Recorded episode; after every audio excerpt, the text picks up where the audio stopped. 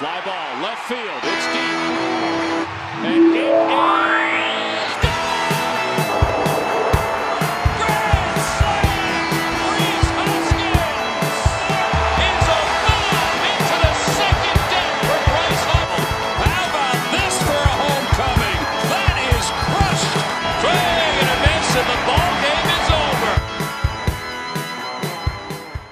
Hey guys, and welcome to Broad Street to Britain, a UK Phillies podcast, episode number 13. Uh, as ever, I am joined by Ryan Owen from Road to Tricks. Ryan, how are you, buddy? Yeah, I'm, I'm delightful this week. It's been a nice break from baseball, hasn't it, David? It has. I've had a chance to get into a sleep routine, catch up on sleep. It's been it's been quite nice, but I'm not gonna lie, like, Ryan, I'm I'm ready for baseball again. Oh yeah, I'm, I'm always ready for baseball. I'll uh, I'll won't like the break when it's sort of a, a winter break. I'll tell you that. So I'm looking forward to this second half. No, it's been nice to wake up and not seeing uh, losses against us as well, and waking up in a bad mood. It's nice to wake up with a clear head. Um, did you see any of the All Star game or the home run derby? I must admit that I did not. I took a complete hiatus from the game. You and me both, mate. You and me both. If there was more Philly players involved in the in the home run derby or the, the All Star break, then I may have stayed, stayed up and watched it. But no, I was the same. Complete hiatus. Just four or five days without baseball, and now I'm ready. I'm refreshed. We got a game tonight at 11 o'clock our time. It's on BT. I'm going to stay up and watch that, and uh, let's just kick off this second half of the season in in good form. Uh, but first of all, Ryan, before we talk about the week ahead, we have got a very special guest on. Uh, it is NBC's play-by-play announcer Tom McCarthy. So first of all, here is a great interview with Tom. Right, so here we go. It gives me absolute great pleasure to welcome to the show NBC Sports play-by-play announcer Tom McCarthy. Tom, how are you? Dave, I'm doing great. Just got done with four days at the beach, so uh, I'm feeling pretty good. I got a little burned up top here. My freckles are popping out a little bit. Uh, but it was good. It was good to get away. It's nice to be back, though. Whereabouts did you go, Tom? So we have a place in Ocean City, New Jersey, that we like to go down to. Yeah. So um, we don't we rent it a lot during the summer, but we get a chance to use it during the All Star break, and then one other week, my wife goes down with my with her family uh, in August. So it's kind of cool. And I suppose after because for you as well, as well as the players and the team, you've you've been on the road and and and announcing games non-stop since April as well. So it must be nice for you to have a nice break with your family as well. It's great. You know, it, I was I was fortunate because all four of my kids, I mean, two of whom are working now. One's broadcasting our games in Lehigh Valley. The other one is trying to latch on with an independent league team to play, but also is coaching at Rider University. Oh wow! They were actually able to get down there, so that was cool. I mean, oh, that- brilliant! yeah, and my two daughters, who um, one's in college, the other one's in high school. I mean, they were down the whole week, so it was kind of neat. But my brother's there, my mom is there, and uh, some of my nieces, and uh, they get a chance to kind of catch up with each other, which is co- which is pretty cool. Oh wow! I bet that was fantastic. And did, did you cut yourself away from baseball completely? Did you watch the All Star or the home I, run Derby I watched or- the entire home run derby. Um, I did fall asleep at the end of the All Star game. I didn't mean to, uh, but I was trying to watch the end of the All Star game. Uh, but I watched the entire home run derby. I watched the tiebreaker between Vlad um, and Joc Pederson. I, I'll be which was with you, great, wasn't it? That was great. it was awesome. I, I have to say that uh, when I first started, I was like, "Yeah, home run derby." You know, we used to have them in the minor leagues all the time. In fact, Vladimir's father was in our home run derby in Trenton. When I was in Trenton, we hosted the All Star game. Uh, so it was kind of neat, but I, I never used to watch it as often as I watched this one, and I've watched it over the last couple of years. So it was pretty cool. Yeah, my first one, to be honest, actually was last year's when Reese was in it. Really? I never really paid much attention, but think for the first time they were showing it live over here as well. So uh, and Reese was in it, so I stayed up and watched it, and I yeah. really, really well, for enjoyed you, it. I mean, It for you, you, let's see, it was over. You, you, you Midnight, probably had well, to stay up like four thirty, five o'clock your time. Yeah, yeah, it Yeah. was, it was, it was on a Monday night. I had no work the next day, so I thought Okay. I'll watch the start of it and see how it goes. And it got to about four thirty, and it's like I, I need to see who wins this. This is great. Yeah, I, my boys love it. Um, you know, and my nephews love it. So you know, it's it's on in the house. Uh, so I just sat and watched the whole thing. I mean, I, again, the Joc Pederson Vladimir Guerrero thing, that was awesome. I mean, it Yeah, really it- was. I it- I actually inadvertently p- picked Pete Alonso to win it because we talked about it on the air. I didn't Mm. mean to. Uh, I don't know what I won though. I don't think I won anything, but I, that's who I picked. And uh, yeah, that, that that man's having some season, isn't he? I know it's the Phillies He is. podcast, but my word, uh, Nah, he is. I to mean, give it to uh, him. you know, we were we were fortunate when Reese came up that Reese had, you know, this the the last two months of the season that he had when he was a rookie. Uh, this kid's pretty special. I mean, he and that McNeil kid on the right side. I mean, that's they're going to be difficult moving forward, but you know they don't have as many pieces as the Phillies do. They don't have as many pieces as the Nationals do, or or as many pieces as the Braves do. Uh, but they those two guys are pretty darn good. They are, they are. They've caused us problems uh, already this year. Yeah. Um, going into the Phil season, so we, we're going to kickstart again. Uh, the same record as the uh, Nationals in the wild card, uh, 47-43. A, a, a really tough series against Nationals and Dodgers coming up, but this is what it's all about, isn't it? This is this is these two series are huge. Yeah, I, I- I think this next week. I mean, it's not going to make or break the team or the No. season, but it's going to go a long way in deciding what they are going to do. Uh, are they underachieving? Yeah, I guess you have to say that they're underachieving right now. Uh, the Nationals are, are flying high, and, and they've got Strasburg tonight against Pivetta. So you you would think on paper they have the advantage. Uh, I think it's important for the Phillies to just keep winning series. You know, they've got these three win this series. Then they got four against the Dodgers It's gonna be tough to win three or four, but but win three or four. Just have that mindset to just keep on winning series as they move forward, and, and I think they'll be fine. You know, uh, people people have asked me, will they buy at the trade deadline? Well, we're getting there as far as Hmm. the deadline goes. I, I think they will. I think that they've they've they've gone all in with the signing of Harper, the trading of Realmuto, the trading for Segura, the trading for Bruce. Uh, so, but I think this is a big start tonight for Nick Pivetta. I really do, and I think even if it's beyond tonight, these next couple of starts are big for Nick Pivetta. I think they're big for Vince Velasquez, and I also think they're big for Jake just to see if he can pitch through the uh, bone spur in his elbow. Yeah, it, it, it's Nick, Nick Pivetta. We've seen both sides of Nick, haven't we? We've Yeah, seen we have. absolute brilliance Yep. from Nick, and when he's on it, wow! I was at the Reds game when he uh, when he pitched an absolute gem, and you look at him Yeah. going, he's, he's got it. It's there. It's just a consistency. It's on a regular basis, and if we get that tonight, No doubt. it's it, we, we we've got every chance tonight. Uh, Nola and Corbin tomorrow. That could be a bit of a pitcher's duel. That's that's a great little pitcher lineup, and then Scherzer on Sunday. Yeah.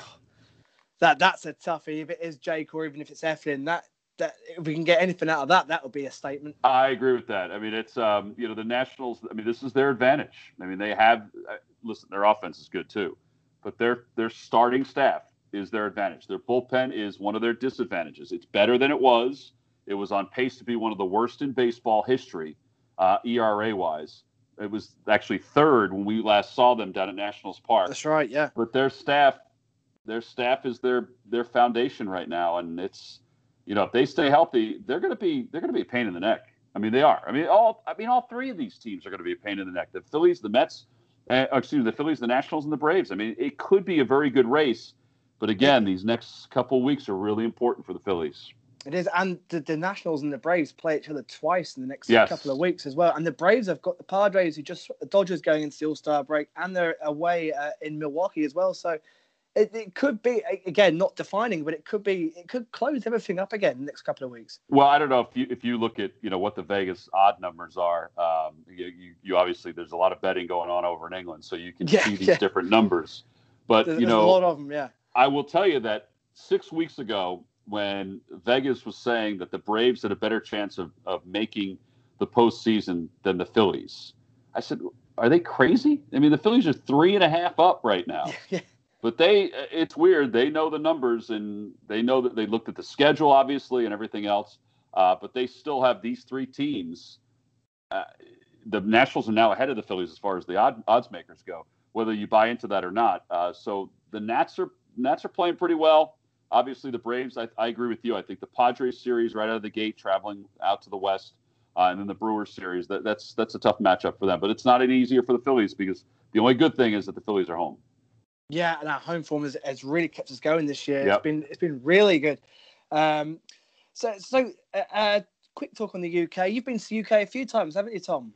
Yeah, I, I love I love going over to London. I, I do. I mean, I, and I love doing football games over there. Uh, I, I wish and I hope that eventually the Phillies will be one of the major league teams that goes over. I understand the rivalry part of it with the Yankees and Red Sox, the Cardinals and the Cubs. I get that. You know, they may do the Dodgers and the Giants in a Mm. couple of years, but I hope the Phillies get a chance to go over there because I, I've I have enjoyed, and I think I'm going this year again uh, in November, the first weekend in November. uh, I've enjoyed all of the games I've done over in England. I, I love the, you know, I obviously love the the pub hopping. I love the the energy of the city, uh, the history of it. I mean, I've gotten on, I've gotten on the, uh, I've gotten to go other other countries too. I've gone to Paris, uh, but Yeah. I, I really do love London. I really do. Are, you allowed to take your family over as well when you when you come over to the Yeah, UK? so I, I have. I, I, my wife and my my entire family came over one time, and then my boys come over sometimes because they'll do stats for me, or they'll be my Right. spotter for football. So that's kind of neat because they're kind of involved in the business to a certain extent, but they I use them for my NFL games on CBS, and they've become really good at what they do. Uh, they're reliable, which is the biggest thing. yeah, of uh, course, yeah. Yeah, so it's neat. It's neat to expose them to that kind of environment. I mean, you know how it is. I mean, you know, we've got a we've got to soccer matches over there in Fulham. Uh, we've got a Manchester United. Uh, you know, it's kind of neat. It's just kind of neat to expose them to something that's that they don't generally get a chance to see over here in the states. Absolutely. It's the same for me when I go over to the States. I like Mhm. to not only go to the baseball and see the Phillies, but try and get as much culture in as possible. Yeah, yeah. I mean, it, the Churchill rooms. I love that. I, I spent Yeah, gosh, yeah. I, I spent over three hours in there one day. I mean, it was just uh, mind blowing to think about.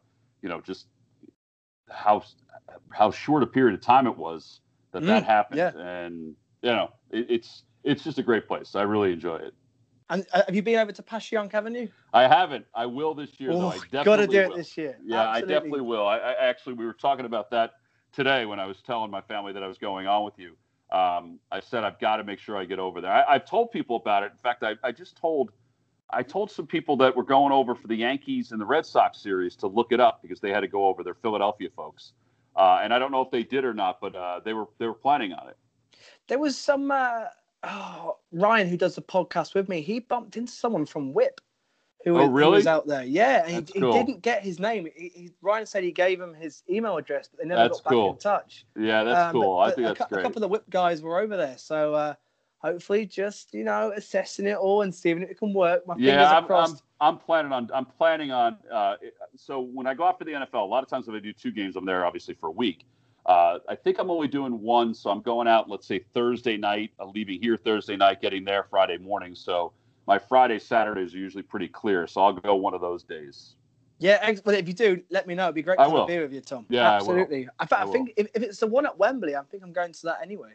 Yeah, you know what? I, somebody asked me if it was if it was the one at Wembley or not. Um, I was, I don't know. I was hoping it was at the new stadium because I just Uh, want to see the yeah. stadium. Tottenham, yeah. Um, but I love Wembley too. I love being outside. I love you know sitting. It's you sit in this like desk, like you're going to, like, Yeah. to a school and, and broadcasting a game. So it's pretty neat. Awesome, awesome. So uh, going going back a while, uh, Tom, uh, growing up in New Jersey, did. Were, were Mhm. you a Philly, were you a Phillies fan growing up? I was actually a Mets fan growing up. Oh, right. Uh, so where I grew up is I, I was born in North Jersey, but only lived there till I was two. Then we moved to Right. Central Jersey. So I grew up basically in a Yankee household, but I was not a Yankee fan. I was a, I was a Mets fan because my grandparents were Mets fans. So I kind of Right. latched on to what they did. Um, but my dad, it was so cool because where I grew up, we would go to Yankee games, Mets games, and Phillies games. So we would come. We'd probably go to the to Yankee Stadium three times. We'd probably go to Shea Stadium three times. And we'd come to the Vet probably three or four times because it was a lot easier to get to. We'd just go down Route 70, which goes right across the state from the shore. Yeah. And uh, yeah, I was really fortunate from that standpoint because I, I also got a chance to watch all three teams because of the way the TV was set up. You know, we were fortunate. Like I don't think any other city has this or any other area has this opportunity where I could see or listen to all three of the the teams Oh, on wow, separate yeah, channels. yeah. yeah, yeah. So it was cool. It was cool. And growing up, was was your career? Did you always want to be a play-by-play announcer? Was that always the dream? Well, I think I always wanted to do it, but never knew anybody that was doing it. So at that point, you felt like it was out of reach. I honestly, and I, I thought I was good enough to do it. I, I went to college to play baseball. That's my Oh, whole wow. objective. Um, I, I applied to all these different schools. I was a different major in all the schools. I wound up going to what is now called the college in New Jersey, and I went there as a biology major. Terrible biology major really bad. Uh, but I thought I was going to be a doctor. Uh, I took the MCATs, all that stuff. Yeah, but when I was there, I got cut from the baseball team, which was a total shock at that point, and was going to transfer uh, and to play because a couple other schools were still interested in me going to play. And I decided, you know what, I'm content with not playing. I wound up playing in the summer for six or seven years with basically the team that uh, that I got cut from with a lot Yeah. of those guys and a lot of other college players, and um, still played the game, which was great, but still stayed there. My older brother was there; he had played baseball at at what was Trenton State College at the time. Anyway, after I got cut, I still needed to do something in sports, so I became a writer. So even though I was a biology major for the first two and a half years, I knew I wasn't going to. My academics weren't good enough, so I Yeah. I started writing, and writing led to broadcasting. Somebody told me I had a good voice that I should think about doing this, uh, and that's all I needed. Because eh, as as sports fans, I always wanted to do something in sports, but you, you never Yeah. really felt like you could. So my dad worked for the phone company. My mom was a stay-at-home mom. My grandfather was a meat packer. My other grandfather owned his own business. So my thought was, I'm going to own my own business, or I'm going to be a lawyer, a doctor, you know, something that you see every day. Yeah, yeah, yeah. Um, yeah. Broadcasting, I mean, you, you, I never met anybody that broadcasted. So it's like, I can't do this. But once I started doing it, one thing kind of led to another. And, and I've been fortunate. I have not, I've lived in the same house in Jersey for over 20 years. I've lived in the same area for over almost 30 years. So I've been really lucky that I haven't had to move. I had, I've had opportunities to move, uh, but they just didn't fit my family. And, you know, to me, the most important things am I a good father? Am I a good husband? Career, you know, is third or fourth, depending on family, you know, Yeah, of course. how important is my, you know, is my family. Uh, so even though I had those other opportunities, you know, in the NBA or in Major League Baseball, I just felt like for my family, the right thing to do was to stay in the area. So when I got the Mets job after five years with the Phillies, what was great about it, it was, more responsibility, but I didn't have to move. So I could keep Yeah. everybody right where they were. Um, and then eventually, you know, after two years, came back to the Phillies, which has been incredible. So It has. Did you when you came back to the Phillies? Obviously, of course, you were replacing the, late great Harry Kalas. Did you did you feel extra pressure and, and extra nerves? You know, not really. Big It- shoes, or it's it's funny, Dave. I, I I've never been that kind of person where I w- got worked up about about a lot of things. Um, Mm. Harry, when I left, Harry eh, congratulated me, was happy for me because he knew it was more responsibility. When I came back, he was the first person that called because he was happy that I was coming back because he knew that eventually, if everything worked out 10, 12 years, whatever, that I would I would slide in uh, in his place. I mean, we obviously didn't know he would pass away a year later. That wasn't Yeah, the plan. yeah, Um, but I, I never did because I knew I was different. Uh, anybody that replaced him was going to be different. Uh, of I course, was, yeah, I was a younger broadcaster. I was 36 years old at the time. And, um, you know, he always told us, he told me this, he told Scott Graham this, he told Scott Franzke this got to be yourself. And Wheel said that to us all the time. He said, you, You've got to be yourself because if you're not, people will be able to tell. I mean, it, it just, it won't be natural. You can't fake it for that long. Nobody's that good where they can fake it for that long. So I never felt the pressure to uh, take take over for him because I just felt like I was the next guy. Uh, and then Mm. after me, there'll be a next guy, and some people will like him more, some people will like him less, and that's just the way it is. yeah, yeah. Your your your home run your home run call it is gone. It is. I always every time you say it, I always find myself doing it along with you. Especially it is God. I'm there in my in my living room screaming it with you. Have Have you always had that like? No, I haven't. Through, or- Um, or, is that just no. developed over time? it's just developed. I, I'm a big believer, uh, and I tell young broadcasters this all the time, that you can't anticipate a home run. I mean, I, most of them I, I see off the bat, I know they're gone. Yeah. Um, but I never want to get caught, and I have. Uh, I mark down in my book, you know, how many times per year I'll get caught where I think a ball is gone and it gets caught at the fence. The wind blows it in, or if I've misread it.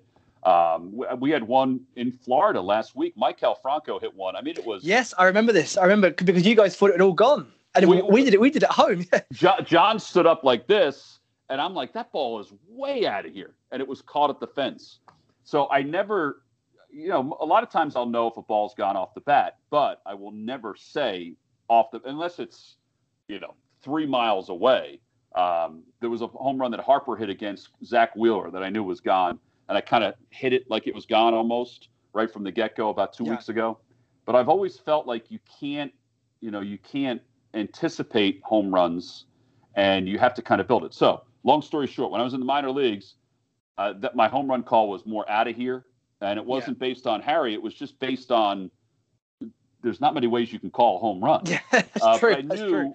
I knew when I came here I, I couldn't use out of here because that was Harry's call, uh, and I would never do it because he because nobody made the big call better than him. Uh, yeah, So yeah. I just kind of built one as I was going through the farm system. I had one year where I, I said goodbye John Lavenda because the ball was had John Lavenda's signature on it. He was the president of the Eastern League, and uh, it got like national write-ups, and, and I didn't mean to do it. I did it as a joke one time. Uh, you know, I had a home run call here my first first year at this ballpark. Ryan Howard and Brett Myers challenged me to make a call, Oppo Boppo, if Ryan hit one the opposite way. Well, it turned out he hit one that night opposite way. So I said Oppo Boppo, just as a you know to, as a joke. And there are people that still talk to me about that. Say you should bring that back. I said bring it back. I only used it one time. Um, but anyway, yeah. So my home run call, uh, everyone is different. Some are line drives, some are high fly balls, uh, some are tattooed, some are you know in a lot of these ballparks, some are just you know barely over the fence. So Yeah, yeah. I try to describe it all differently. I mean, gone is obviously there. If I know it's gone, you can usually tell from the beginning. I have a certain way of getting to it pretty fast. Um, but for the most part, I don't like to anticipate it. I know some people.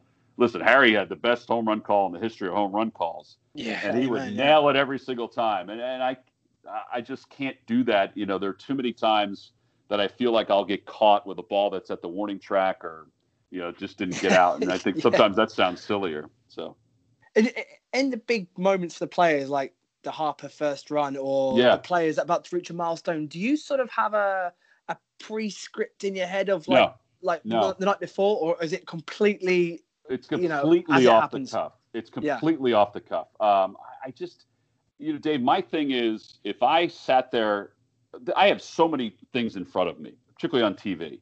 because I have a you know a producer in my ear, I have a director in my ear, I have a stat guy in my ear. Um, I've been being given cards. I've been I'm being given an iPad to read promos. It just adds to the clutter that I have in front of me. So if I had a scripted call, and, and believe me, I know there are guys that do it and they're really good at it. I can usually tell if it's scripted. If I had a scripted call, I had it sit in front of me. Half the time, I'd lose it anyway because I, I, there's so many things that are in front of me at a ballpark that I just, you know, I can't.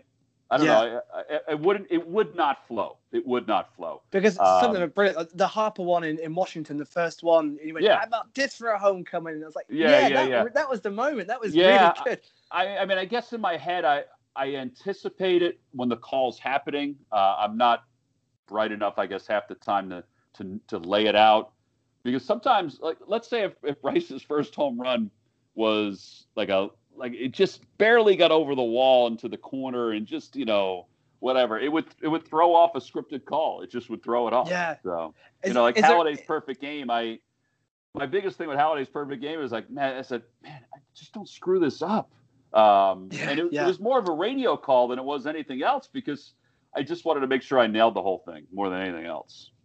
do, do you ever watch games back or big moments back Oh, yeah, after the the, game, and then and then and then do you, do you, some of them do you think oh, I could have probably done that Oh, differently or better? absolutely. Yeah, Absolutely. Abs- and, and if, if you don't, if you're not that way, I mean, I'm, I'm content with my calls most of the time, but if you do not assess yourself, uh, you're just not going to get better. So Yeah, it yeah. used to be, I will tell you, when I first, when I moved from radio to TV, I watched the games every day. And I finally decided, you know what, I don't know if that is, you know, that's maybe it's therapeutic, but it's certainly not going to help. So I will watch it every you know, uh, every 10 days or so. Or if I don't like the way a call sounded, uh, I immediately, like when I go home, I'll watch it for like a half hour just to see how I built it and how Right, it went yeah. in, uh, that is, type of is- thing. is there any examples of, of ones that you haven't been happy with? And Well, I'll tell you the, the Franco one where I thought it was gone, I was mad at. But then I, I listened back to it and watched it, and I thought, like, I, I, I thought John's reaction was great because he thought it was gone too. So I thought we were funny about it. Um, you know, the, one division title in Washington when Roy Halladay pitched the complete game. I wish I did that one better because I didn't Right. like it. It sounded fine yeah, and it, it's used everywhere. But I wish and part of it is we are above the stadium. That's our vantage point. And I can't remember something happened with our equipment. I don't know. I was kind. I felt like I was thrown off. I felt like I was not focused on it Right. um, yeah. well enough. I'll tell you the other day when Harper hit his 200th and it got his thousandth hit. uh, When I called it, uh, there was something that was happening in the booth right when it happened, and my attention span was starting to waver a little bit. So I went back, listened to that a couple of times. Like, okay, that's fine. Um, and it was a monumental play because it was 200th home run with his 1,000th hit. Yeah. so yeah, nobody had ever done Very it Very rare. Very rare. Yeah. Very rare. So I listened to that. I, I didn't know how I'd like that one before I did it, uh, but I was fine with it. And the one thing I know, it's live. I can't go back and fix it. No, no, you can't. there have no. been guys that have uh, there have been guys that have gone back and fixed it, um, and I don't think you should do that. So it is what it Oh, is really? at that point. Yeah, yeah, it is what it is. I I just think it's it's natural. We're on the air for over three hours. Uh, Yeah, we're yeah. talking. You know, I, even now, I mean, I'm you know, our th- there's different grammar routes that we don't take that are proper all the time, just because you know you and I are just having a chat. So Yeah, yeah. I- I- The NBC team, like Mm-hmm. you guys are, uh, to me, and it's going to sound biased, but you guys are one of the best in the business. It's well, I appreciate that. I listen to so many other broad. Well, we've got MLB TV here. Uh, Yeah. You can watch all the other games, and so many of them don't have that same chemistry as you guys have. As as you feel like you're in the booth with you, like you guys. Yeah, well, I appreciate you it's- saying it's that. Warm. Do you, do you guys do you guys all travel together on the road Yes. trips? Are, are Yeah, do you we stay do in the we- same hotel? We do everything together. I mean, we uh, play golf together. We uh, dine together. Uh, we sit together on the plane. Uh, we are really fortunate. I've been really lucky my whole life. Uh, minor leagues. You know, my partner was Andy Freed, who does the Tampa Bay Rays games. Right. Um, even when I was in New York, my partner was Howie Rose, and my booth was unbelievable. Um, here, you know, we we're all friends. I mean, we all have great respect for each other. We Uh, all is it exactly how we see on the game day as well, out off the honestly, camera? it's and- exactly it's exactly it. it's incredible. It's like you guys have the best time when you're We on do. the camera. The, the, the banter and exchanges between you guys are fantastic. And No, it- we do. it- you know, in, in and a I'll bad game when we're losing, it's great to hear you guys Well- still laughing it off. And sometimes we're laughing not to cry, but that's like anybody, you know. You just Yeah, you got to keep it going. You got to keep going. Yeah, and the, the thing about our crew is that you you guys see me, Kruk, Ben, uh, Murph, but we have. I mean, there's particularly at home. There's 40 people that are part of our crew. oh wow, Um, that, that many. camera operators, people in the truck. So it's so different than radio, where you know, it, it, it- like we are out front, so people know us. But there's so many talented people behind us that Mm. that make things that make things work. I mean, you were in the booth; you saw a lot of them. That's Yeah, I, I couldn't believe how many there actually was. I, I yeah, just- and then we have our when you're watching, you're just assuming it's you, you free, Yeah, and, exactly and that, that's it, really. Yeah. Yeah, exactly. And and that's I, I think that's that's a credit to them that it's that seamless. You know, people Mm. always ask me about uh, the food shots and the camera shots. I'm not in control of any of that. I just talk about it. You know, if our director wants to show Bull's Barbecue, I got to talk about Bull's Barbecue. Or if John asks for um, Shake Shack and it comes up to the booth, you know, John wants Shake Shack. We got to show Shake Shack, and plus, you know, we promote a lot of the things that go on here. Yeah, of course, too, of course. so, yeah. Did, did did John get uh, fined or punished for that swear the other No. week, which was brilliant? No, I don't. I, I think that actually, it's funny. We were talking to Gabe about it. I don't know. I, I just thought it was so natural It really what he said, It was. and it. I mean, it was a bad game at that point. Um, it was funny. It was. You It want to talk about unscripted? You know, Yeah. that's that's the kind of stuff that's unscripted. It's just you just got to go with it. So he didn't Yeah, get paid. And It was all good. It Jerry sounded like he was thinking out loud at that point. It's exactly it's exactly his thought process. Well, the funny thing is what he said. Did I really say that out loud? I mean, he, John knows exactly what he's saying and what he's saying, and, and uh, it's funny. It's funny. It, I, I've watched it back a million times. I've shown it to a million people. Uh, it's funny. It really It- is. I, I, I didn't I didn't see it live, but I woke up the next morning and it was all over Twitter. Like, Oh yeah, yeah. That put me. uh, The, uh, the result aside, that put me in the best mood for the day. It's just well, it's brilliant. I felt the same way afterward. I was like, all right, well, that was funny. I mean, it wasn't. It wasn't disingenuous at all. It was just funny. It's just how everybody felt. I mean, it's. It was funny. and and the fanatic. Do you have any idea beforehand that he's going to pay a visit to you guys? What's going to happen, Nope. or is it completely a surprise? Because It's Some of the completely a surprise. the- the it's popcorn. completely like the popcorn one was completely a surprise. I, yeah, we never know when he's coming in. I, we know when we're out in the stands, when we're sitting out in the stands, that he'll show up at some point.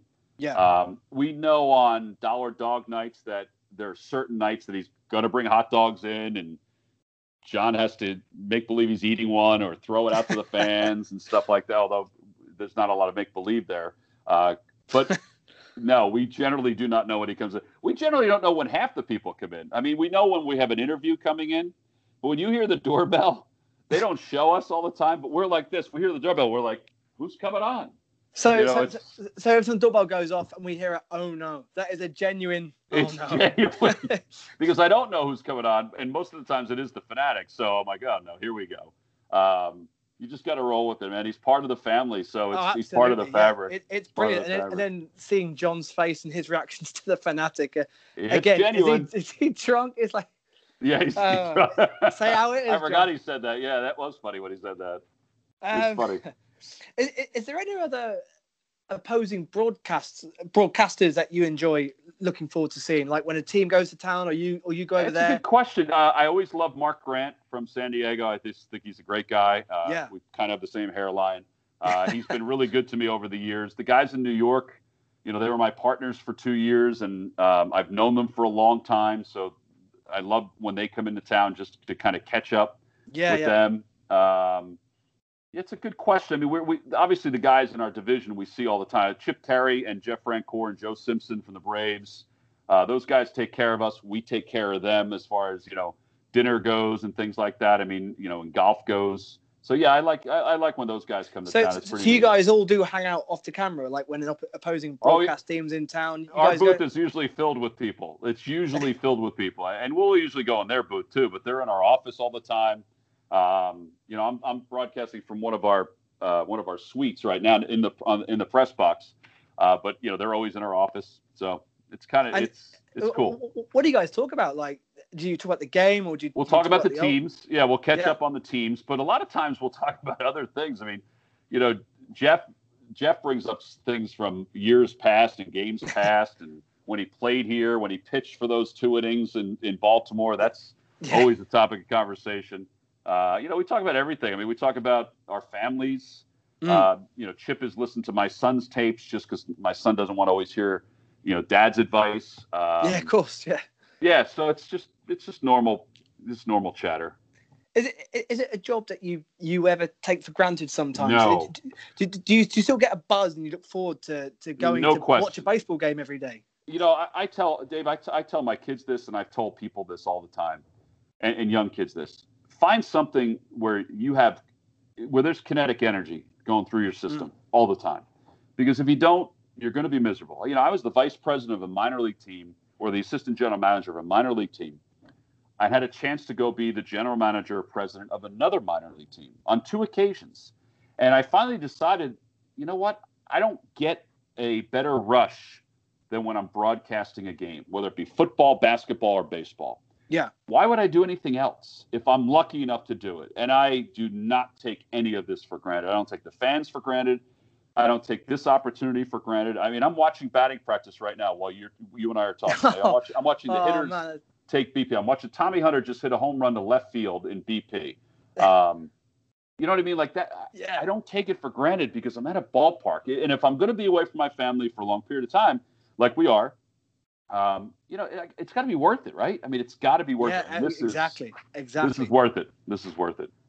and it, the games must fly by for you because you're, you're talking non-stop. Like me, Yeah, me, and, me and Bob from the Braves in the UK, we did a, a one-off live alternative fans commentary over Right. the, the Braves just to give it a go. You know, we went live Yeah. on Twitter and Periscope, and you know, we, we did it from a, a British point of view and, and two guys from opposing teams, and it was a game that Velasquez got blown up in, and we lost 16 Oh four. yeah, yeah, yeah. And that, uh, that was after, a tough after game. four after four innings, I, I wanted to, to bail out, but uh, I couldn't. We had to keep going, and he You was got to keep it. and I was- going.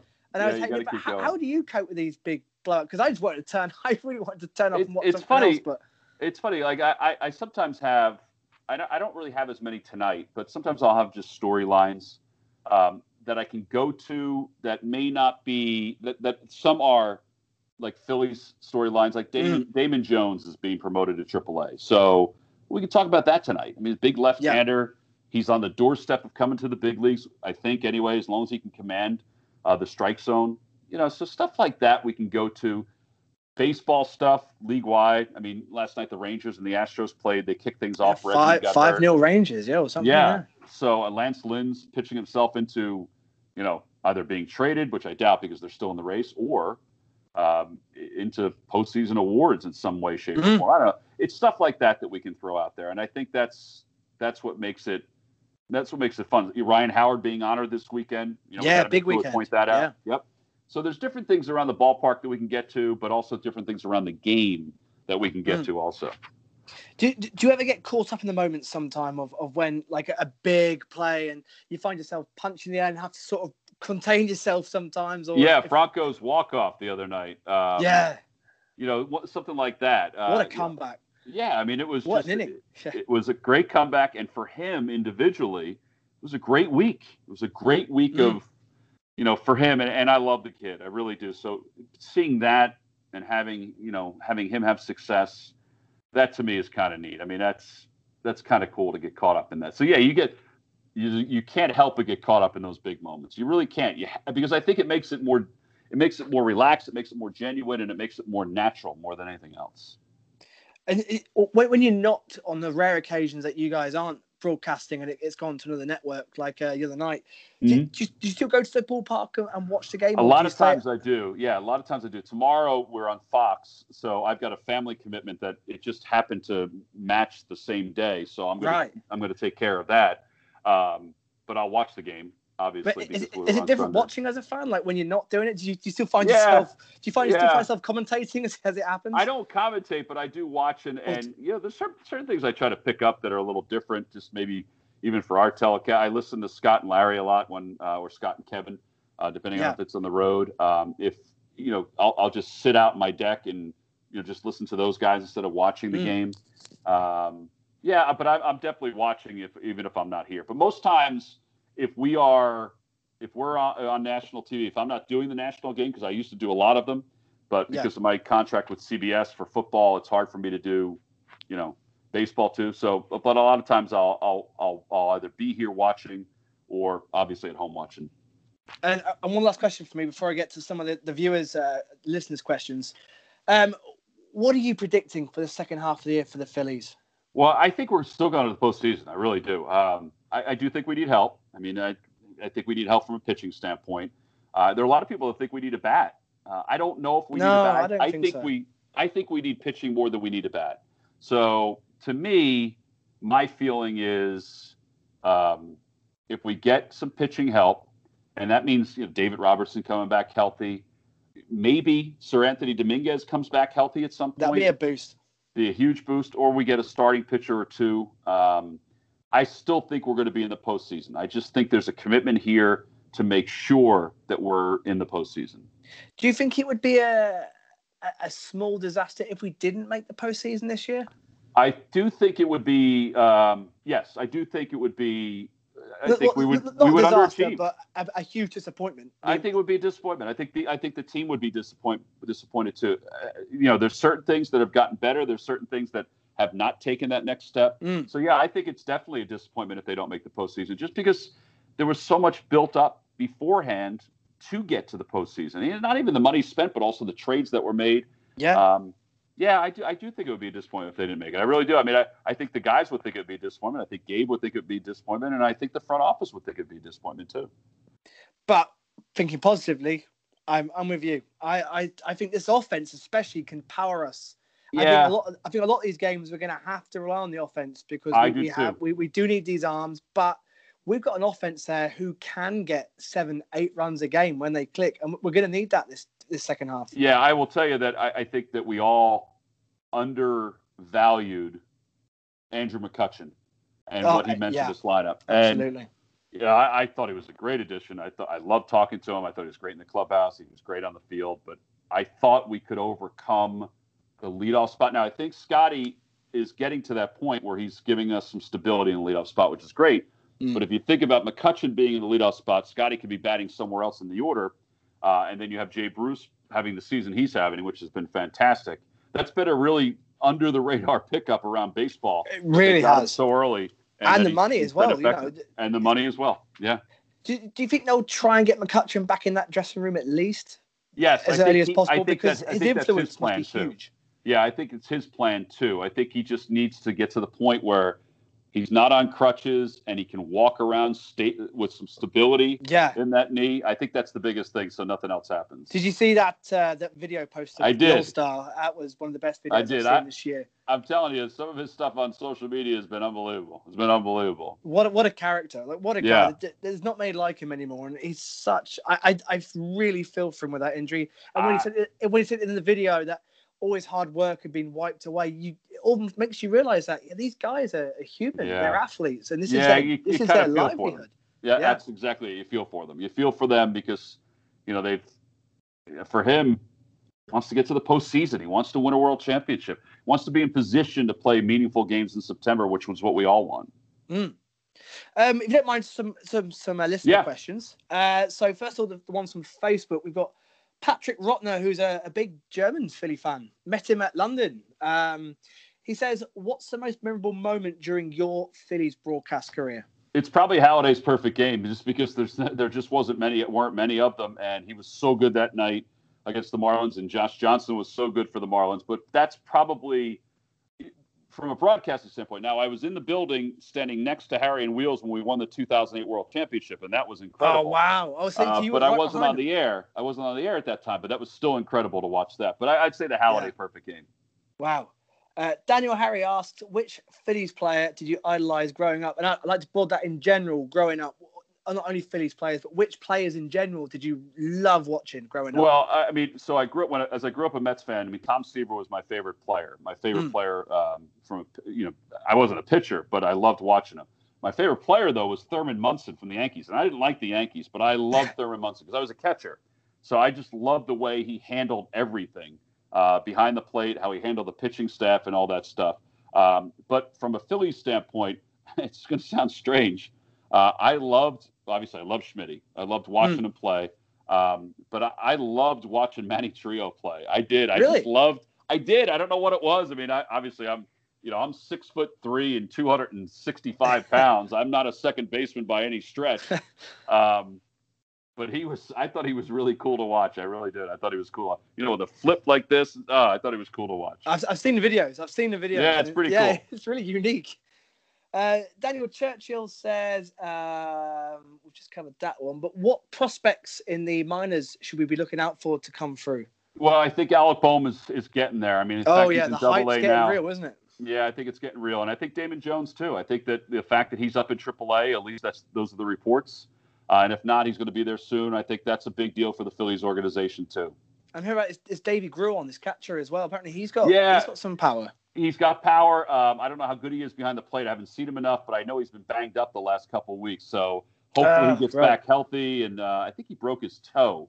Uh, hopefully he gets back healthy, and you know maybe he can contribute at some point too. Who was who was called up? Because I know JT's just uh, and congratulations. Yeah, Rob. Brantley was Uh, called up. Rob Brantley is it? who's Yeah, so up, he's right. going to be here. I think it's probably a day. It might be two. Um, he's having a good year. They like him as a defensive guy.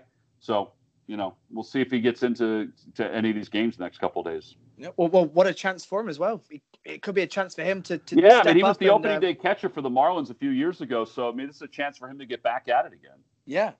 Um, Diane McDowell says favorite guest in the booth during a broadcast out of the many, many you've had. That's a good question. Favorite guest in the booth? That's a really good question. Um, Like, I- like, I I, actually- I, I thought Chase the other night was well, I a few weeks ago was fantastic. because because um, I've known him for so long. I've known him since he was in the minor leagues. I thought Chase was great. I really did. I enjoyed that. I would have said Jimmy, but Jimmy's with us in the booth now all the time. So it's not like what it's energy he brings as well. Yeah. That was that walk off. When Yeah. you had the video of him passing you.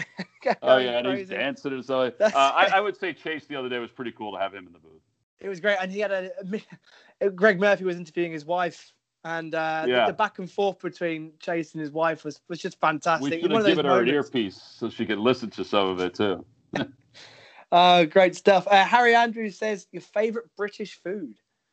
Favorite British foods probably beer. Um, but, yeah, amen. um, that's a really good question.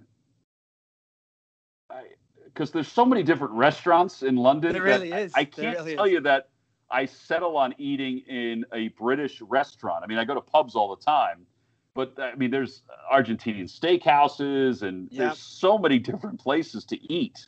Um, hmm. I- I- Is, there anything over here that you wish you had over there? Like a lot of Americans, I love they, the they ketchup wish you over had there. I- Nando's. I love the ketchup over there. It sounds strange, but there's something in your ketchup that's better than, uh, and it's I think it's the same brand, but there's something there that's It's a little Heinz, different. yeah. I find the same in America. Some of that, your stuff, the Yeah. stuff we have the is not the same. It's And just, plus, some of your right. chocolate, some of your chocolate's pretty good too. It's yeah. the same. We, we, we get Hershey's over here, but it doesn't taste the same as a Doesn't Hershey's taste in the same. No, it Uh, doesn't. there- doesn't you're right. the There's, there's something in that, and I wish I'd sort that because I love my Hershey's. I always bring bags loads back when I come That's back. so funny.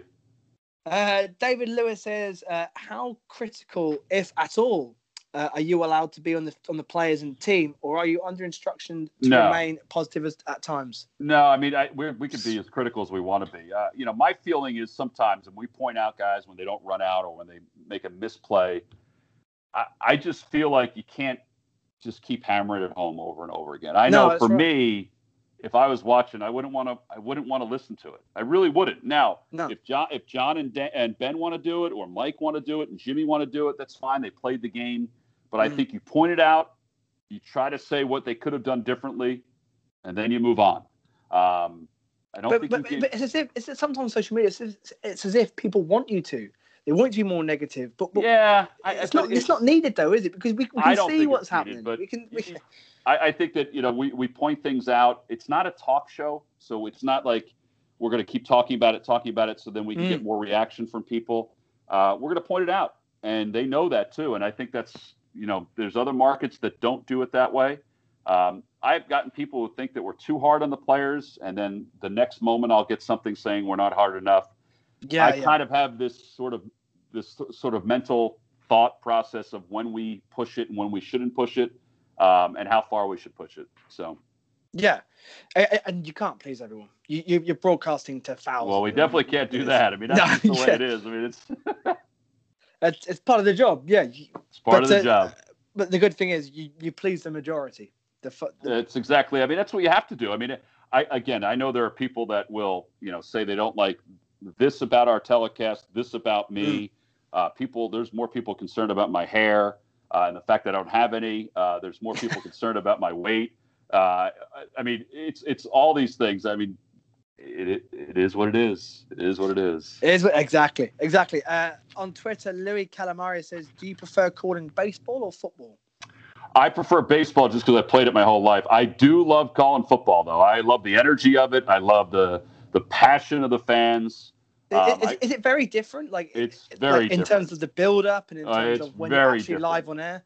Yeah, it's it, when I do a game on TV, a football game on TV. It is a by the time I'm done, I am mentally and physically just wiped out because of the preparation. I don't Yeah. feel that way with baseball. I mean, baseball is. I mean, I love the game.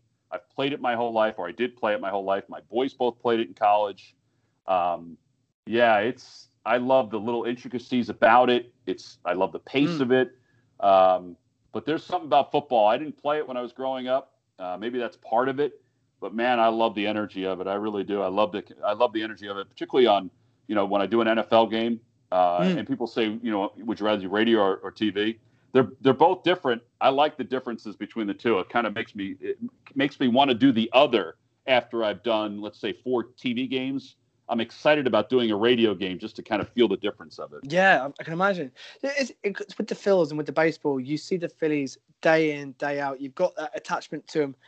You do different NFL teams, don't you, Mhm. week in, week out? Is it nice to have that different variety of teams, watching Yes. different variety of teams and Yes. watching different styles of play? And Yeah, it is. It is because um, because everything because it because it, it's not the same story all the time.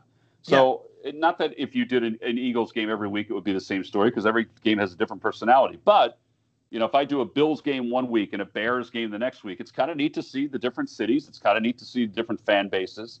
Uh, I like that part of it. I like the preparation part of it. It just makes it you know, it makes it just fresh, and uh, that's kind of neat, I think. Well, when are you told? How far in advance are you told what games you're going to do for, for that Um, for that week? Yeah, usually TV, it's it's either one or two weeks, depending on the time in the season. And football, I've usually got a pretty good idea a month or so ahead of time. Are you, uh, of course, if the Phillies are still involved in a postseason, uh, are you are you staying with the Phils until that's all done? And then I am, yeah. So the if um, I, I think the plan is right now, and it's still you know it's still in the works, is if we have a chance to clinch, I don't do football. Um, if Right. we've clinched, or if let's say we're out of it, uh, then I I- if there, if there's a chance to do football, and I don't know what my schedule is just yet uh, on TV, then I'll do it. On radio, I'll wait until the uh, off season to do any kind of radio. So that's that's so that's that's the radar. Then, if you're not on our screens anymore, the season's done. or or we're, or we've already clinched everything and we're Oh, walking, oh we're yeah, getting ready yeah. for the Oh, postseason. oh, we've, we've wrapped it up already. Right. Yeah. right. Um, Brett on Twitter says, uh, "We know you go on Twitter. How do you handle the criticism that that you get on there? Does it bother you, and does it want to make you to respond in any way?" Um, a, a lot of times I want to respond to everybody, but sometimes I look at it and I'm just like, really?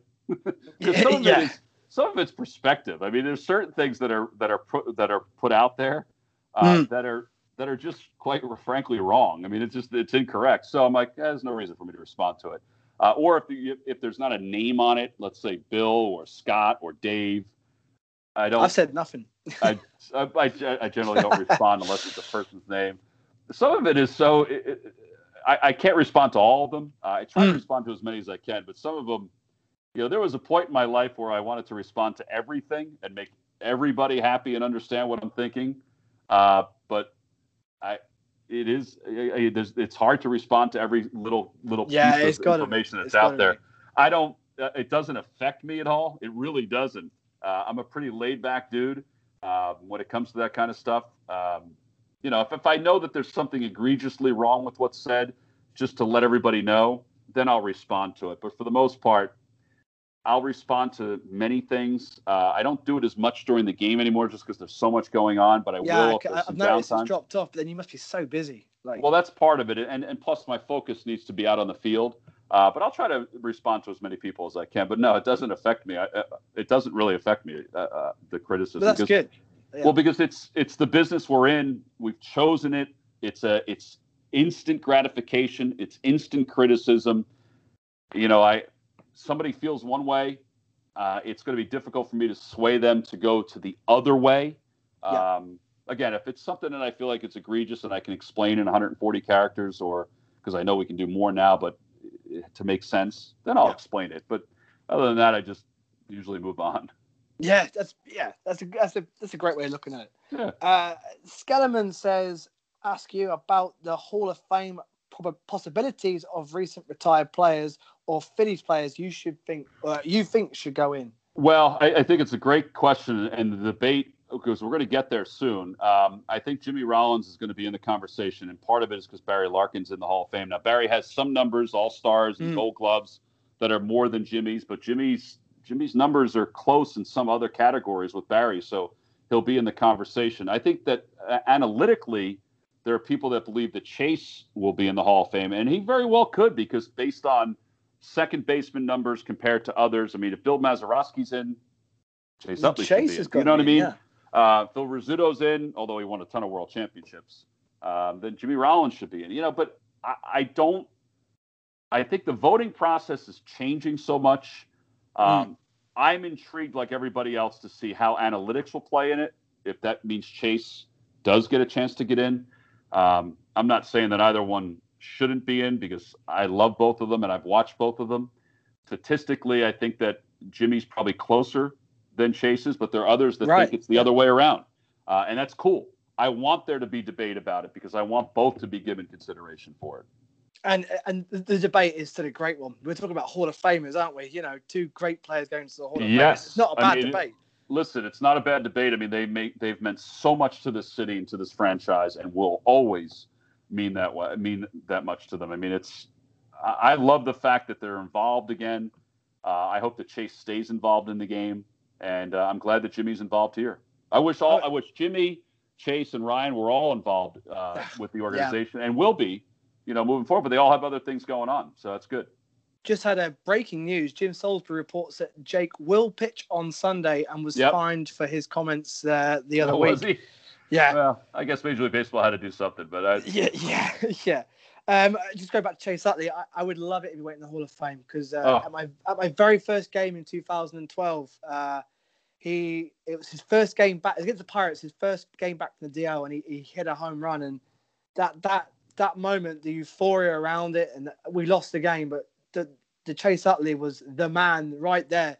And, uh, Yeah. I would love to say I've seen a Hall of Famer in my first ever game hit a home he run. was That would be incredible. awesome. he was incredible. Um, he was incredible. I, I, I wonder if he if he's played long enough with deep enough numbers to be considered. I don't know. I mean, I I hope that he is. I really do. I hope he. Absolutely. Uh, one final question from Vernon Smith. He says, "How is Sarge? You two were a great double act." He's great. Um, you know, I talked to him the other day when it was both of our birthdays. Uh, the man makes me smile. He always does. He always will.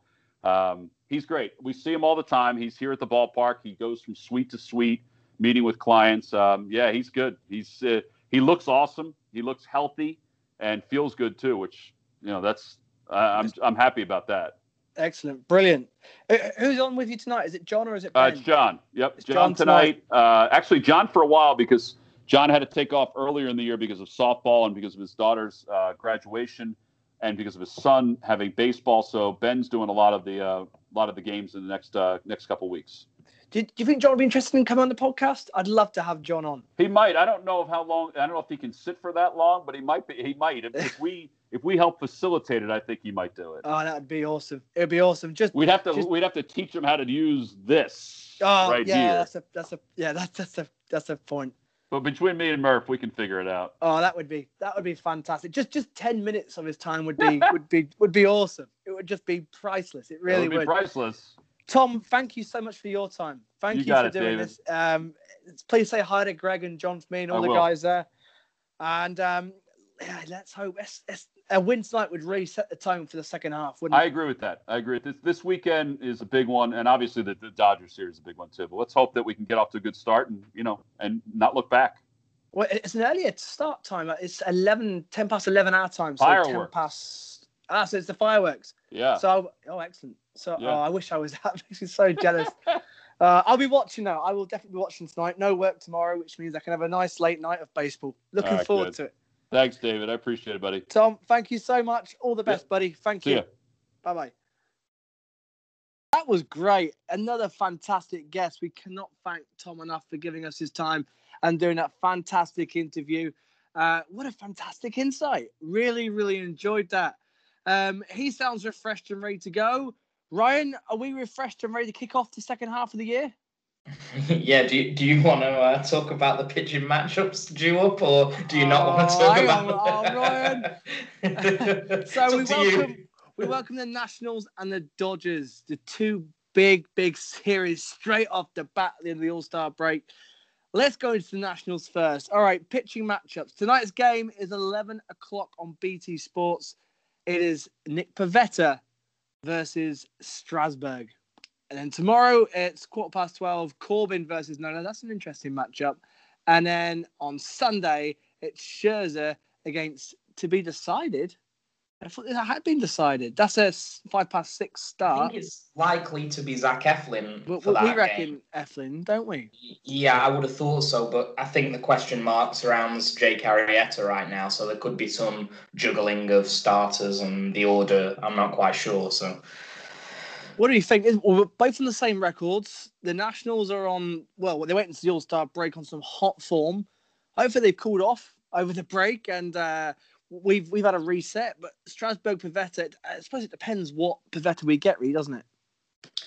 Oh yeah, for sure. I mean, what we do know is that the Nationals have lined up here their three absolute best arms for this series because they know that this is a really important series to kick off the second half. Um, the series after this for them is in Baltimore, which Mm. they'd expect to have a chance in regardless of who they put on the Yeah, mound, quite course. frankly. So um, yeah, they're ready to go. They're the three arms that we're going to have to face, and hopefully this offense can uh, get the job done against them. I think, you know, looking at the second half of the year, I think a bit of time to think about it properly. This offense we are really going to be relying on, aren't we? Because it's going to be a case, I think, with the rotation struggles of we're going to have to outscore the teams this year, and it could be fun to watch. You know, and the offense has warmed up nicely the last couple of weeks. They have got going. We are getting some more home runs. We are getting the runs on the board. The team, the offense, the lineup is starting to click. But we're going to have to. It could be a case of the opposition are going to score four or five. We need to score six or seven, isn't it? More more often than not. Oh yeah, I mean, obviously, when we face Max Scherzer, the likelihood is we're probably not going to score six or seven. So that could be a different sort of game where we're relying on Zach Eflin to to try and go toe to toe with him as best as he can. But in the other games, yeah, Strasburg and Corbin are fantastic pitchers, both having good seasons. But they they can be got at, and this offense has been pretty good. We spoke about that on the East preview show. That really the offense has has kind of done its job without being absolutely fantastic, top of the notch, best NL. Yeah. Not quite at that level, but pretty good and can show up. Hopefully, it will. Uh, yeah, you still feel there is a lot more to come from the offense, and uh, and it has started to warm up. It has started to get exciting for the Phils. Uh, Hoskins, Harper's had a good little run into the All Star break. Hoskins is starting to smash the ball around again. Segura's come out of his slump. Franco's starting to get a few hits as well, and of course Brad Miller, Sean Rodriguez coming up, filling in, doing a job. So yeah, it's starting to click. Um, what are you what are you predicting tonight? Like it's it's Strasburg is hittable. It's 10 for 4, 364 IRA. Pivetta 4 3, 5.84 ERA. We've seen both sides of Nick Pivetta so far this year. We've seen some absolute brilliance from this young lad, but also some stuff which you, you wonder whether he is ready for the majors or not. What, what you calling tonight, mate? This is a tough one. Um, everything in my sort of logical mind tells me, unfortunately, Dave, that the Nationals are strong favourites, not alone for tonight, but for the whole series. Oh. Um, Stra- Strasburg's having a, a very good season. You mentioned his ERA, his whip's down near one, and he's striking out Oh. people at his career rate. So Corbin's also doing well, and Max Scherzer we don't even need to talk about. So we we have to try and be logical here. That they are coming into this with um, a pretty good offense as well, I might add, especially with Trea Turner back healthy now, leading off.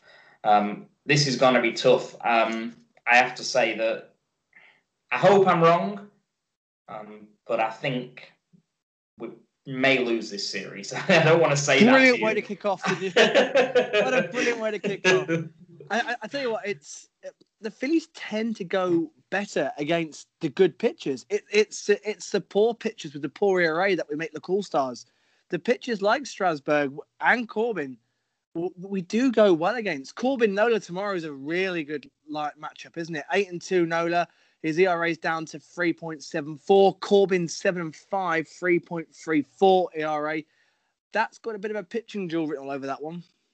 It does, and uh, interestingly, Corbin, I believe, is a lefty, which he certainly is. Um, the Phillies don't have too many lefty bats in the lineup, and Harper is actually very good against lefties. Anyway, he's you know he's fine. So um, there's only Jay Bruce really there who you would say struggles from that side. So the offense should be able to get to Corbin and hopefully give Nola at least two or three runs of support there. That that's the game that you would look at on paper and say, oh, we should be targeting a victory in game two. And then I guess you you never know.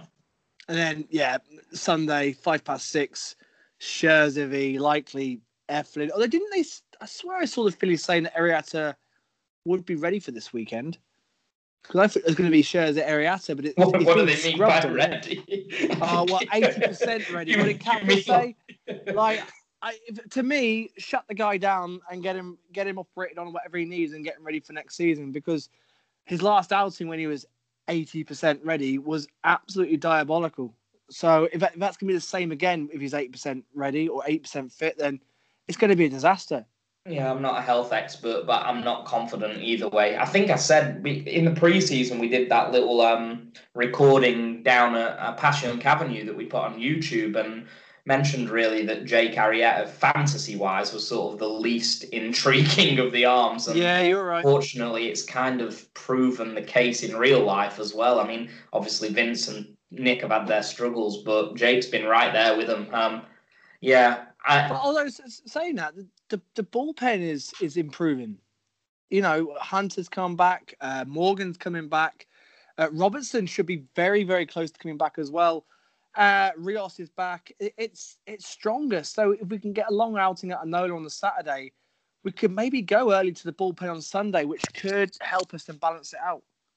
Uh, yeah, no, I agree that considering the injuries, the bullpen stabilized better than I think I expected it to. I mean, the injury list is unbelievable. The other thing about Sunday, interestingly, is that, you know, Zach Eflin's pretty good when he's on it. Um, so he's, I know he hasn't been fantastic, but he's the sort of guy that, you know, could give us a good outing, six innings, hopefully. You know, there's no reason why he can't do that against the Washington offense. Well, Eflin has gone two shutouts this year. Nearly had a third as well against Atlanta earlier on the year. Um, he's got it in him. He's got it in him. We've seen it. Uh, but yeah, it's one of those games where we really need it from him. Uh, I'm hoping we can nick a series win out of this. You, you, like you said, Saturday, Nola game. That's the one where it, that the one win's going to come from. I quietly fancy our chances tonight. You know, I, I, I don't know what it is. I've got this feeling that tonight the offense has had a good rest. We've had no play. We've already had JT involved in the All Star break. Everyone else has been well rested, ready to go. I'm hoping for a 2 1 series win, Ryan, um, especially at home because our home form is good. Citizens Bank Park, it should be very full over the weekend. I'm quite optimistic with our, with our home form. We're going to win that series. And then we roll on to the Dodgers. Four home games against the Dodgers, who were swept by the Padres going into the All Star break. How we no pitching lot matchups yet, but um, phew, I'd take a split from that. I don't know about you. Well, based on who they've got lined up for the Boston series, which is one that you, if you're not watching the Phillies, maybe watch uh, the Dodgers face the Red Sox because that's going to be tasty. Um, it looks like the Phillies are going to get the toughest six pitchers out of the All Star break of any team in baseball by the looks of it because they'll take Strasburg, Corbin, and Scherzer as we've just discussed, and then it'll be Clayton Kershaw, Walker Buehler, and Kenta Maeda for the Dodgers. Now, I'm not sure that any team in baseball comes out of this All Star break to face those six. Um, this is a tough stretch. These two series are seriously tough. And, you know, if we split them, I would say that that would be positive. If, if we win them, then it's a real statement. It's an opportunity. You have to look at it as an opportunity. We can't be Exactly. negative. Um, hopefully, you know, it's going to be tough. Hopefully, the Phils can uh, can prove some of the naysayers wrong. especially at home. Especially at home, like I say, our home form has been really good. Um, we will avoid seeing our uh, RYU. We- Um, we, we, we won't see him because he's pitching on the Sunday for the Dodgers against the Red Sox, which means he, he will miss his slot. We will see Maeda, and we will probably see Stripling. but we- no, we- no. Strip, according to roster resource, Ross Stripling is starting on Saturday. Oh, so we will avoid him. So Boston. so we It will get will Maeda, and then Kershaw and. Kershaw and Buehler, which is wait, the Dodgers pitching is by far the best in, in baseball at the moment. They're Yeah, differential. Buehler's very interesting, Dave. Really, I mean, that's a kid. To, I mean, obviously, we all know about Clayton Kershaw, but Buehler is at this age to be doing what he's doing is kind of filthy. He's he's absolutely. I mean, he's 24 years old. And this season, his WHIP is below one. He he's he is an outstanding talent, and uh, really, he is one to watch. He could be one of baseball's absolute best if he isn't already. And there- there'll be there'll be a little lie on what's going on in San Diego this weekend because San Diego are playing the Braves. San Diego are looking pretty hot before the All Star break. they've got it together. Then the Braves go to uh, I think they go to Milwaukee after that. They do. So they've got a couple of tough road games ahead. So have we. And then they've got the uh, the Nationals. So this this next week and a half is going to be quite. You know, this could equal the NL East out quite a bit if it if it goes our way. But you're right. This is a great chance to make a statement. It's a if we could get anything out the Nationals, a series win, we could at least split a series with the Dodgers because we were what we were beaten three. Well, we were swept by the Dodgers actually, weren't we in, in LA? So a win or two would be already big progress on what we were back in May.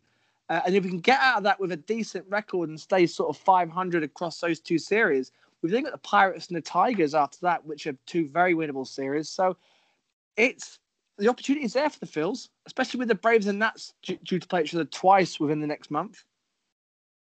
Yeah, of course, opportunity knocks, but this is the time of the season now where Phils are four games above 500. They're in the mix, they're right where they need to be, but you can very quickly, you know, if you if you lose these six games, one and five, for example, you're suddenly right at 500, 48 and 47 or whatever it may be, Mm. 48 and 48 actually, eh, bang on, and you're starting to think, oh dear, is this going the wrong way as Washington propels itself?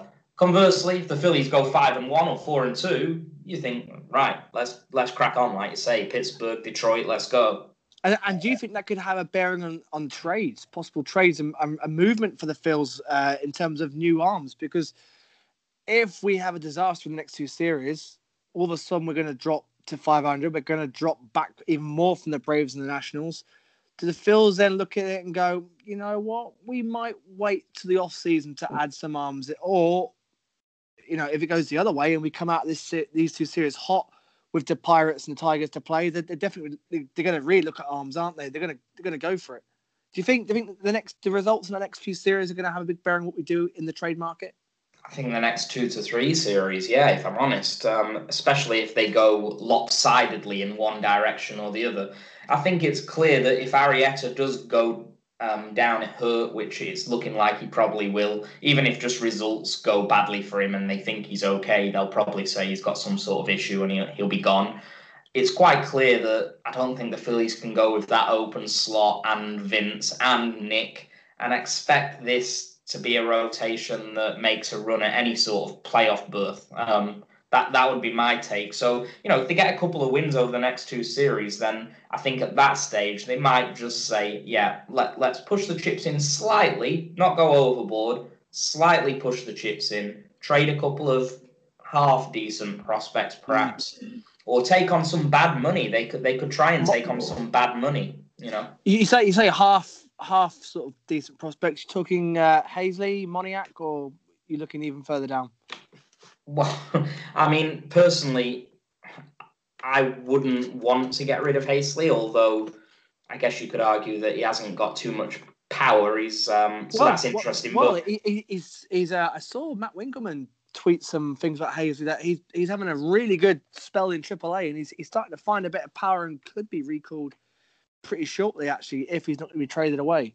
Yeah, I would. That wouldn't be the one I'd look to move. If I mean, if Mon- if anyone still views Moniak as some sort of top end prospect, then absolutely let's do it. I mean, 84 walks to 316 strikeouts in his minor league career with a 690 OPS. I mean, that suggests that the kid, if that's what he's doing at Double A and High A, then without serious improvement, Mickey Moniak is already a bust. Um, so if anyone views him as anything still worthwhile, then yeah, let's do it. Yes. and um, while we're on the talk of uh, the minors and the prospects, um, the, the minor league home run derby was won by one of our own, first baseman Derek Hall. So, uh, so for prospect watch, Ryan, he's he's got to be on the radar, isn't he? So Derek Hall is a first baseman. He's spending this season in Double A Reading. He's 23 years old, which is, you know, sort of the age that perhaps he should be. He should be maybe in Triple A very, very soon at 23. And he does have serious power. Our uh, friend of the podcast, Mr. Alex Carr, was very excited about him winning the home run derby, and uh, rightly so because the power is there. Now, the interesting thing, Dave, about first baseman prospect is that there's only 30 first basemen in the majors, okay? The starting first baseman. And so when you play in that position, you do need a very high caliber of offense ability because you are expected to possess power, but also on base ability if you're going to be one of the best first basemen in professional baseball. Yeah. So the caliber that a prospect has to be at to break through in that job at the major league level is incredibly high. Um, Derek Hall, unfortunately, his walk to strikeout is over one to three. He's Oh. really struggling now. If if he's struggling to that degree at Double A and High A, the likelihood is he's going to struggle to an even greater degree to make contact in the majors. Notwithstanding that, Dave, of course, Rhys Hoskins is only 26, and Rhys Hoskins is an absolutely elite offensive producer. He's he takes walks at an elite clip. He's got great eye. He hits for power. So really, do I see Derek Hall amounting to much in this organisation? Probably not. So, so, so it could be used as a trade piece if, if need, if you know, if he's got not looking at first base for us, then they could be looking at moving him on because so it could could come in handy for someone.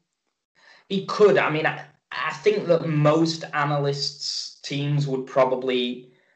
Well, I mean, I don't want to be disrespectful to Derek Hall. Of course, he could make improvements, but even Joey Gallo at the major league level, who strikes out at a crazy rate, doesn't strike out at this sort of rate, and that's at the major league level, and he's struggling for it, that in that regard. So I, I don't mean he's struggling as a player. I mean in terms of his contact ability, it's a bit off. So I don't think you could get too much for Derek Hall, but as a throw-in, perhaps in some sort of trade package with a, an interesting pitcher, yeah, maybe. Nice. I see uh, Alex Boom got another he got got a hit in the All Star game. I'm getting more and more excited about this guy. Yeah, it's, don't it's trade him. yeah, don't. Yeah, please don't trade him. They're someone, not trading him. someone on Twitter said he could be, you know, you know, tr- put him in a package for a, a, big impact pitcher, but no, no. I am really excited to see this guy come up. Do you think this? Uh, do you think Alex Bohm? Do you think this guy is the hype? You know, do you think he'll live up to it? Because uh, because his stock's getting higher and higher, and the hype over him is getting higher and higher. Yeah, he looks like the real deal. I mean, in terms of sort of statistics, it's been interesting because when he was at Wichita State, he, he wasn't. I mean, he was very good at Wichita State, but I mean, when he signed for the Phillies last season, he didn't have too many at bats, but he didn't really hit it off um, at Williamsport. So the thing is, this season is the only real statistical area that we can analyze Alec Bohm properly. He's had 300 at bats. The power seems to be there with 11 dingers, but more impressively, 36 walks to go along with only 48 strikeouts. That's ridiculous. And if that if he has that sort of batting eye, he can be a very, very good third baseman at the major oh, league level. Yes. Surely the next Phillies third baseman in waiting. Uh, Franco just a stopgap really until Alex comes up. It could be even be September. What do you reckon? September we could see him come up, or would they wait for him for preseason, spring uh, spring training? Um, yeah, I think I think he's going to be next season because he's only just having his first cup of tea at uh, Double A right now. So it would be, you know, it's happened before. Guys have gone from high A straight to the majors, but I think the Phillies will probably wait on this one, and he'll be a call up next season, early next season. You can imagine an infield of Realmuto, Hoskins, Segura, Hernandez, uh, possibly Kingery and Alex Bohm. That that is a quite an exciting young infield. It's pretty cool that it's just we can say it as boom as well. You know, like that boom. That that just suggests that home runs are definitely coming, doesn't it? Oh, and cue the headlines. Cue the the, the boom headlines. and I've, we, have to, we have to try and think of some run and get them in there. And I try and uh, the first time he hits a Phillies home run, wait for it. I'm going to have something special lined up. Well, I hope you do, mate. You're you tend to be better at those sort of things than me. You're you're a more interesting person, mate. Oh, don't be silly, Ryan. don't be silly. All right. Uh, thank you everyone who's uh, who's listened, uh, and please carry on subscribing and rating the uh, the podcast. Uh, the numbers are fantastic at the moment, so can't thank you enough. Um, hopefully, you all enjoyed the interview with Tom. Next week, uh, we got Alex Carr coming back, uh, Ryan. Nice. It's, I didn't know that until you just told no, me. That's great. That's great news to me, listeners. no, I love that. It was only made official, literally. Well, he's just confirmed. So yeah, Alex Carr will be coming back next week, uh, and hopefully we'll be talking about a win against the Nationals, a split at least against the Dodgers, and looking optimistically ahead of a Pirates and Tigers uh, series coming up. So, what are you saying, Ryan? Seven games coming up. Prediction? Um, I'll say we'll win three and lose four, and, and I, I wouldn't be too disappointed with that, considering what we're about to face. Uh, and after my break from baseball for a week, my optimism and positivity has gone back up sky high. I'm going to say we're going to win four and lose four. Three. Have I worked out that right? Yes, you can Yeah. answer seven, Dave. We believe in you. Yeah. oh no. It's it's the heat. It's the heat. Uh, four, four, three in the Phillies for the week, and we're going to head to the Pirates and Tigers in great spirits, comfortably back in the wild card places, and all will be good. I Ryan, as ever, mate, thank you very much for joining us. Uh, where can we find you on Twitter? I am at Roto Tricks. Beautiful, beautiful. Ryan, thank you very much. Any final thoughts? Um, no, let's enjoy it. I'm delighted that baseball's back. Let's absolutely do this this week. Let's hope that Nick takes that step tonight because that's going to set the tone for this series and give Nola confidence for tomorrow. Beautiful. Ryan, have a good week, buddy. Ring the bell. Ring the bell, my friend.